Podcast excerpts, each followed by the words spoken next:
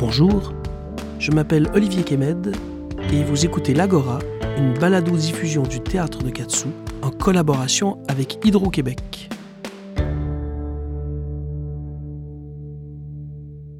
Aujourd'hui, je vais discuter avec Annick Lefebvre, autrice des Barbelés, un spectacle coproduit par le Katsu et la Colline, Théâtre national de Paris, qui a été créé à l'automne dernier à Paris et qui est présenté sur les planches du Katsu à l'automne 2018.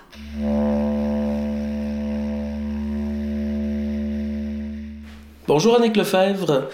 Bonjour.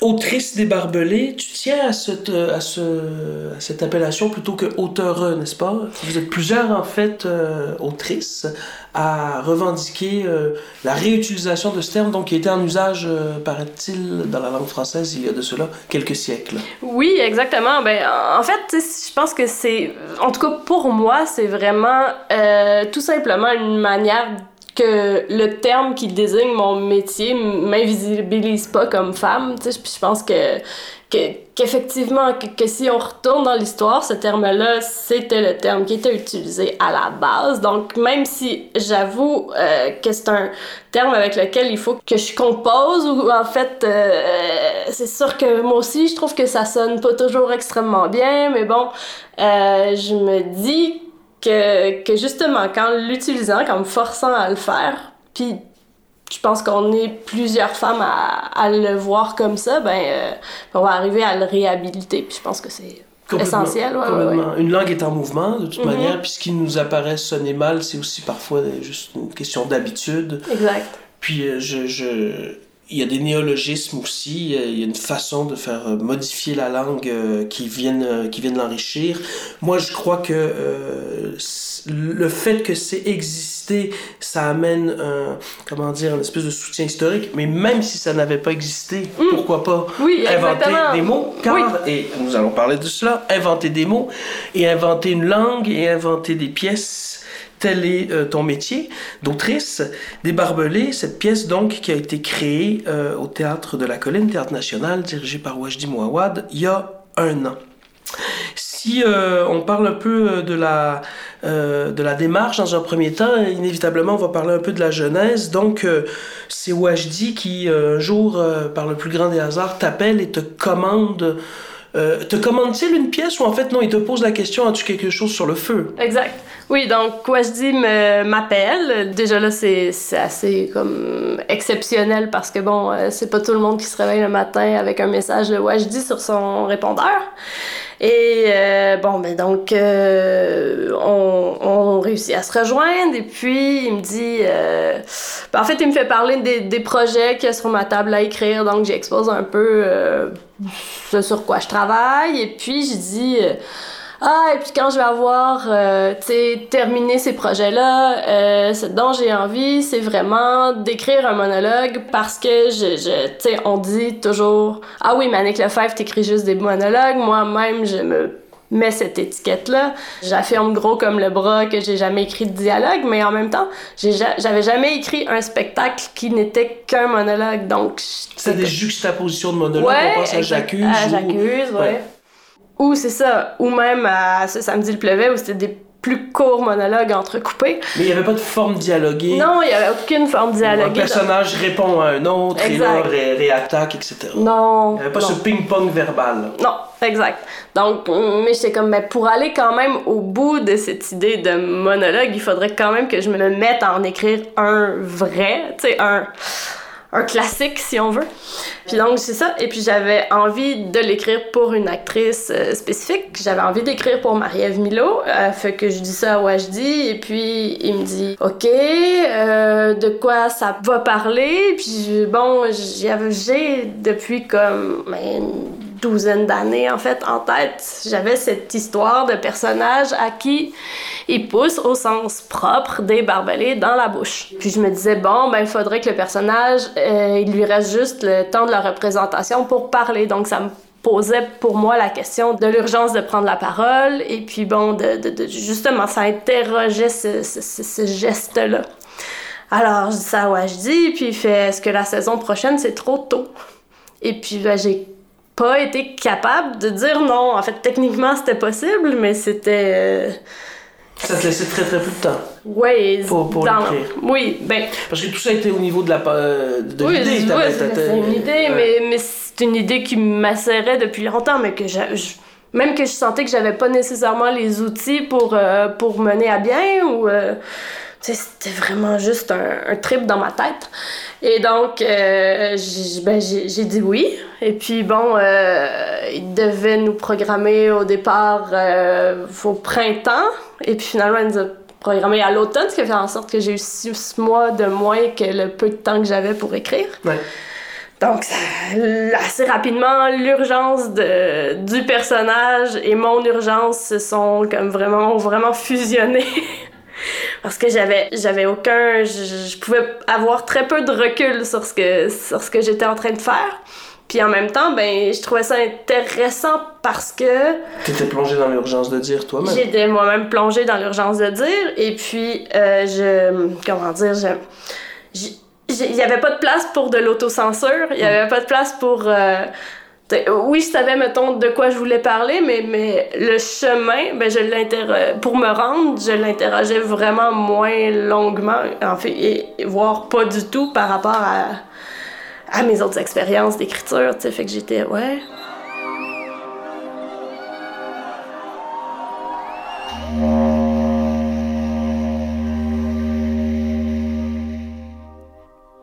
Donc, euh, une réflexion sur euh, sur la prise de parole, sur la liberté d'expression, sur le coût ou les sacrifices entraînés euh, par euh, l'exercice de la parole. Euh, évidemment, c'est pas des thèmes complètement nouveaux chez toi. On peut retrouver certains de ces thèmes dans quelques-unes de tes œuvres, notamment J'accuse. Qu'est-ce qui t'a amené tu, en as parlé tout à l'heure. Tu as parlé vraiment de quelque chose de très concret, c'est-à-dire cette, cette, image des barbelés. Est-ce que c'est c'est cette image-là qui t'a amené à explorer ce thème-là du, de, la, de la responsabilité de la prise de parole, ou est-ce qu'il y a eu des événements sociaux aussi qui t'ont particulièrement marqué par rapport à ça ou des expériences personnelles? Je sais pas. on, dirait que, que, ce qui m'a amené à parler de ça, c'est. Euh, je pense que c'est un truc que j'ai pas contrôlé vraiment. Tu sais, où, tout à coup, il y avait effectivement cette image-là des barbelés qui, euh, au départ, dans un très vieux texte que j'ai écrit, le, genre au cégep, était une métaphore. Et puis, euh, c'est vraiment en, en atelier de création avec Wajdi Mouawad au Centre national des arts euh, en 2004, je crois. À Ottawa, donc le théâtre, qui dirige, le théâtre français du, du qui dirigeait. Ouais. Oui, et donc Wajdi donnait une classe de maître. Et euh, c'était franchement le, le, début, mettons, de, de, de moi comme, euh, comme peut-être autrice éventuellement. Euh, et, j'avais fait cette classe de maître où il y avait comme des gens de partout au Canada, euh, tu sais, des, des, des, écrivains connus. Et puis bon, j'étais extrêmement euh, intimidée. et je sais pas, là, genre un genre de bibelot d'atelier. Et puis à un moment donné, ils avaient fait OK, mais toi, c'est quoi ton projet? Puis bon, j'avais peu de choses, j'avais pas grand chose, j'avais aucune certitude même par rapport à si j'allais écrire ou pas. Et puis j'avais comme sorti ce truc où, bon. Je c'est ça, c'était vraiment une métaphore dans un texte un peu euh, poétique. Et puis, il m'avait dit Ah oui, mais ce qui serait intéressant et terrible à la fois, ce serait vraiment que ça devienne une situation concrète. Et puis, j'étais comme Ah, ok, peut-être, mais j'avoue que il, il, a fallu que je me bâtisse en tant en tant qu'autrice, puis que je rencontre, je pense aussi les bonnes personnes, c'est-à-dire que que cette idée-là, euh, pour que j'arrive à l'écrire, il a fallu effectivement que ce soit nourri. Par exemple, je, je voulais écrire pour Marie-Ève parce que on a des discussions beaucoup. Premièrement, c'est c'est vraiment grâce à elle que je me suis éveillée à, à des thématiques féministes. Euh, travailler, mettons, avec Sarah Dion comme conseillère dramaturgique, je le fais pas tant parce que je sens que j'ai besoin de conseils plus techniques sur l'écriture, mais vraiment pour vampiriser son, son cerveau et son euh, et, et, ses préoccupations, et ses préoccupations sociales, exactement. Donc, euh, hmm, fait que, hmm. donc je pense que que ça tombait à, à point nommé dans un moment de ma vie où je ouais. Euh, Marie-Ève Milo était en train de, de, de, avec Femmes pour l'équité théâtrale, avec euh, sa, sa, sa, sa, grande euh, complice Marie-Claude Saint-Laurent. Donc il y avait la, c'est la, coalition, la coalition de la, de la, de la robe. qu'ils ont coécrite avec Marie-Claude Garneau. Voilà, donc c'est une série de, de, réflexions sur l'invisibilité des femmes mm-hmm. sur scène, comme autrice, comme, comme metteur en scène, etc. Donc tu baignais évidemment. Oui, je baignais dans Puis de manière plus générale, de manière sociale, évidemment oui, exactement. ben après, on, est, on est là-dedans, on n'y échappe pas. C'est sûr que la pièce ratisse quand même. Euh, on, on s'est dit, tu sais, je pense qu'une des choses importantes, c'est qu'on se disait, ben, OK, on aborde ce thème-là de, de, de, qui a le droit de prendre la parole, de parole réprimée et tout, mais tu sais, je veux dire, on le fait quand même dans un sais, on, on, on, le fait dans un contexte nord-américain, on le fait dans un contexte où le droit de parole, on l'a, tu sais, je veux dire, ma parole, euh, j'ai des tribunes euh, en masse pour la, la, la, la faire valoir. Tu as des privilèges. c'est sans doute un des terrains les plus intéressants de tes barbelés, c'est que tu poses la question euh, suivante, c'est à qui je vole la parole quand moi je prends la parole. Mais hein? exactement.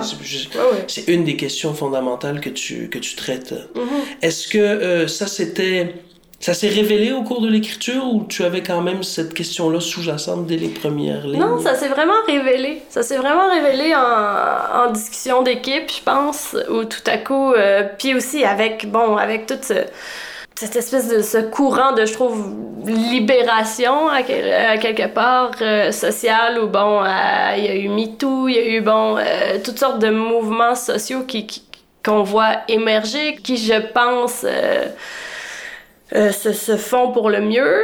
Euh, et, donc, euh, à un moment donné, je, je, je, pouvais pas faire autrement que de canaliser tout ça finalement ou de, de, de le prendre euh, en compte dans, dans l'écriture de ce texte-là.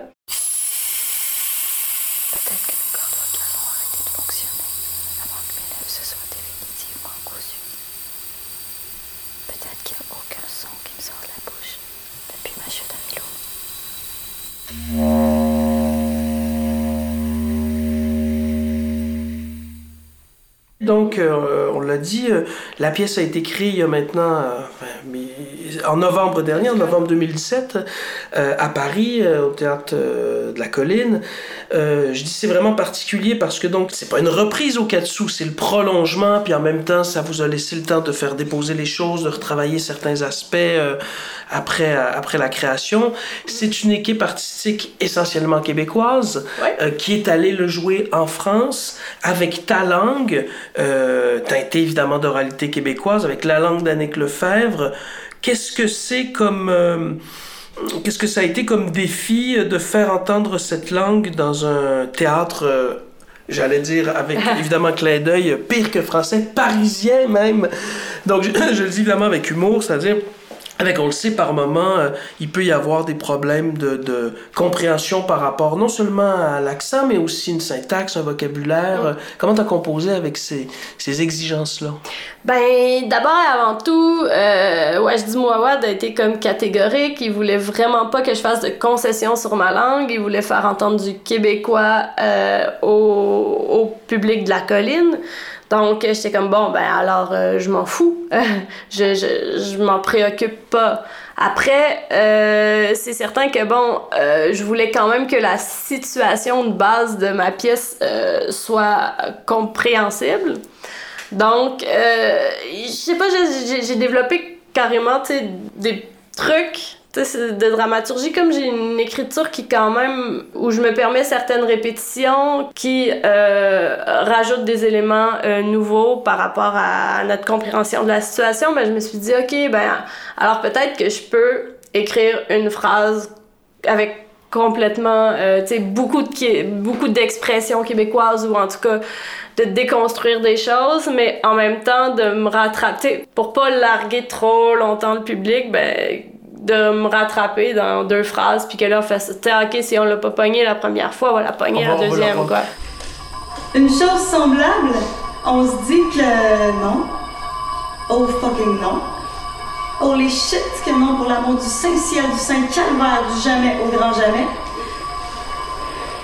Pour l'amour de ce en quoi on croit, de ce en quoi on croit pas, puis de ce en quoi on a arrêté de croire, On n'a pas le choix d'affirmer que c'est impossible, que c'est irréaliste, que c'est inadmissible, puis que ça peut pas agir contre notre gré, agir comme un analgésique pernicieux, nous agir dessus sans qu'on l'ait prémédité, puis nous condamner avant terme.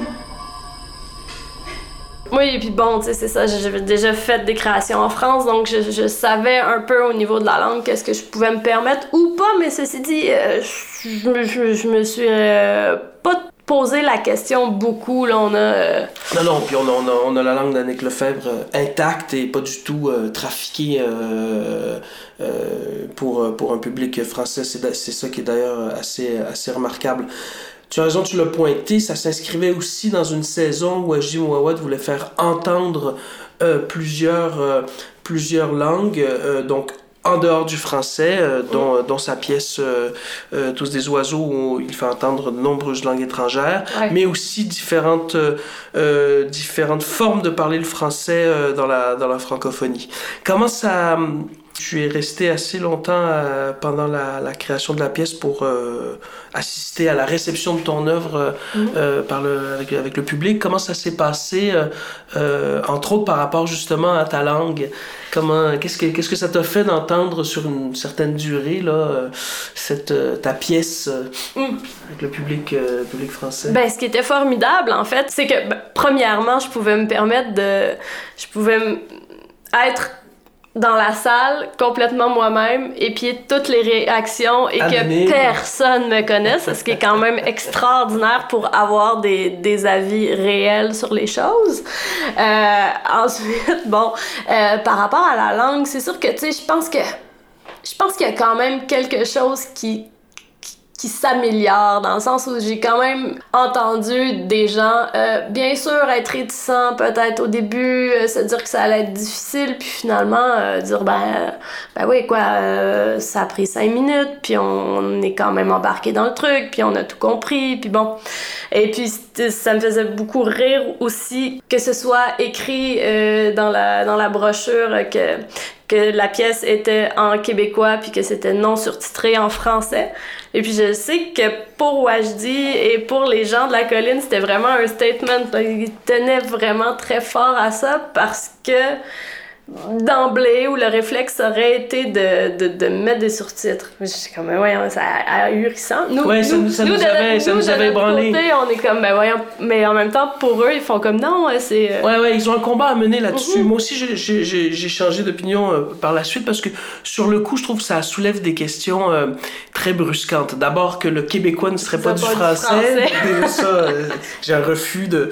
Je refuse qu'on soit extrait de la francophonie. Mais après, je, je comprends l'exagération voulue de leur part pour imposer le fait que non, on, on, on, va pas surtitrer, puis euh, on, vous allez arrêter d'être paresseux. Il y a un peu cet appel-là, euh, qui est une paresse qu'on peut adresser à beaucoup de grandes villes qui sont un peu autocentrées ou qui sont habituées euh, à leur propre accent, à leur propre langue. C'est pas juste à Paris que, que ça se déroule comme phénomène, mais et effectivement, tu as eu un public qui a, un public qui a suivi, sans, suivi, sans, aucun problème. Qui a suivi sans problème et tout. Après, euh, donc par rapport à la langue, il n'y a pas eu de.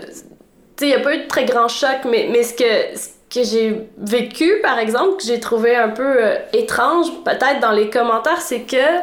Euh, on dirait qu'ils ont, qu'ils ont peu l'habitude, ou en tout cas moins l'habitude d'avoir des textes qui qui leur arrive de façon très frontale où tu sais euh, j'ai vu des critiques où tout à coup ils étaient comme ouais mais euh, ce texte de théâtre in your face et puis euh, puis ouais. comme pour eux c'est une tradition anglo-saxonne donc c'est très très rare pour eux de recevoir ça en français non? Oui j'ai l'impression. Puis, puis j'ai l'impression que je sais pas que, que par la construction de ma langue qui qui tu sais euh, recevait ça vraiment plus violemment qu'ici, en fait. Ah oui, ah oui. oui, c'est... Puis pourtant, je veux dire, je, je dis pas que, que j'ai une langue qui est pas violente ou qui peut pas euh, être en dedans, mais en même temps, euh, je pense que c'est comme tout un rapport à la littérature qui est différent, tout un rapport à la... bon, après... je pense qu'ils trouvent qu'on est très libre puis libéré dans notre façon de d'écrire. Merci Annick Lefebvre. Merci Olivier Kemed. C'est ce qui conclut l'Agora, une balado-diffusion du théâtre de Katsu en collaboration avec Hydro-Québec. Si vous voulez réagir ou si vous avez des questions, n'hésitez pas, venez poursuivre la discussion au katsu.com ou encore sur notre page Facebook.